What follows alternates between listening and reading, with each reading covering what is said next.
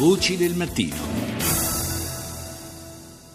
Parliamo ora di eh, bombardamenti che continuano, è cronaca, lo abbiamo sentito anche nei titoli del, dei telegiornali internazionali che abbiamo ascoltato nella prima parte di Voci del Mattino, eh, bombardamenti che continuano a colpire in Siria gli ospedali e le strutture sanitarie. Nostro ospite, il presidente di Medici Senza Frontiere Italia, Loris De Filippi, buongiorno.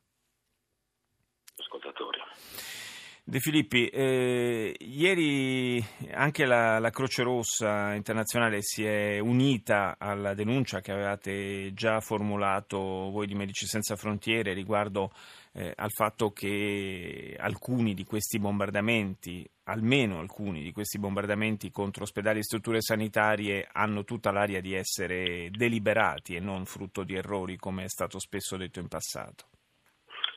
Sicuramente, è il caso sicuramente di, di, Aleppo, ma è il caso di tantissimi altri ospedali, non solo in Siria, ricordo anche lo Yemen, Kunduz, in Afghanistan e altre strutture che sono state distrutte. È proprio il... passato un anno, fra l'altro, dal bombardamento dell'ospedale a Kunduz. Esatto, un ospedale che ricordo ha fatto 42 vittime, ha distrutto l'unica risorsa per moltissime migliaia di persone ehm, sanitaria in, in una zona molto difficile.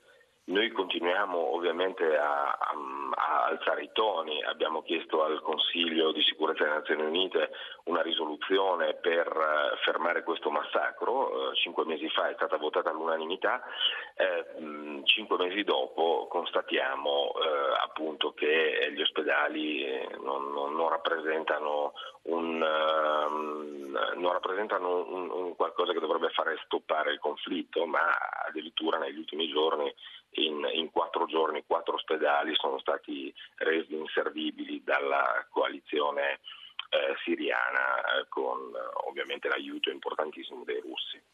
Eh, De Filippi, qual è la, eh, la razio, qual è la ragione di questa strategia che, contrariamente a quanto accadeva in passato, prende di mira proprio le strutture sanitarie e ospedaliere?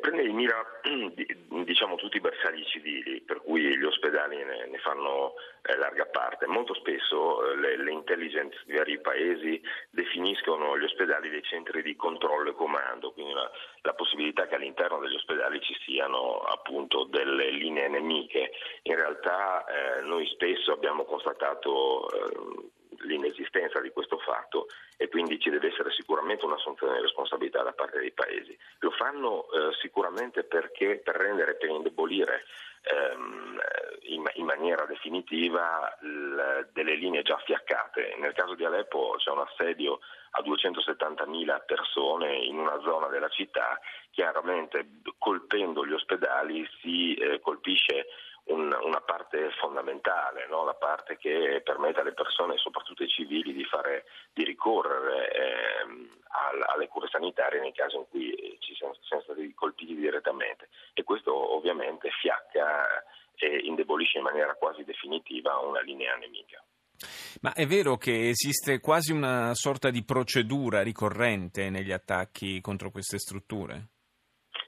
Alcuni particolarmente odiosi, per cui i bombardamenti avvengono in un'ala delle strutture ospedaliere e quando si accorre verso eh, le strutture quelle più importanti, quali il pronto soccorso e le sale operatorie, vengono deliberatamente attaccate le sale operatorie e i pronto soccorsi con un secondo bombardamento che questo ovviamente eh, diventa ancora più odioso se è possibile.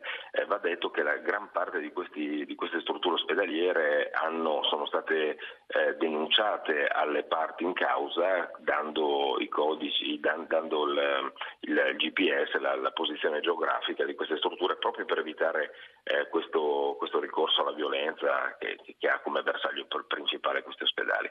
Ehm, è evidente che non c'è nessuna voglia di eh, evitarli e spesso diventano bersagli ehm, ehm, privilegiati. Ricordo che dall'11 settembre in poi e soprattutto negli ultimi anni con eh, la guerra all'ISIS eh, tutti i mezzi eh, vengono utilizzati per giustificare un fine che è quello di, di, sconfiggere il terrorismo. Noi su questo crediamo che valga la pena veramente di riflettere in maniera molto importante perché se continuerà così ovviamente non sarà possibile l'aiuto umanitario, lasceremo moltissime persone come, come succede eh, in centri assediati in Siria in questo momento, in Yemen, in Afghanistan e in moltissimi altri paesi. Eh, proprio ieri abbiamo parlato della situazione umanitaria in Yemen che eh, è un pochino ai margini diciamo, dell'informazione e dell'attenzione in questo periodo, ma non è meno drammatica di quella siriana che è più sotto gli occhi di tutti. Eh, voi comunque continuate il vostro lavoro, continuate a mantenere personale in Siria?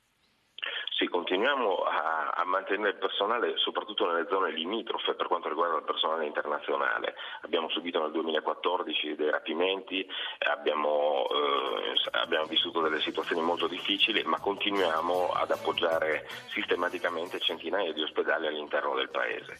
Eh, va detto che è, un, è, un, è una battaglia per, per, certi versi donchisciottesca. Quello che chiediamo anche ai capi degli stati, anche al nostro, è quello di, di una, una, presa di, di parola molto molto forte. Ce n'è bisogno, ce n'è bisogno certamente. Grazie a Loris De Filippi, Presidente di Medici Senza Frontiere Italia. A più tardi.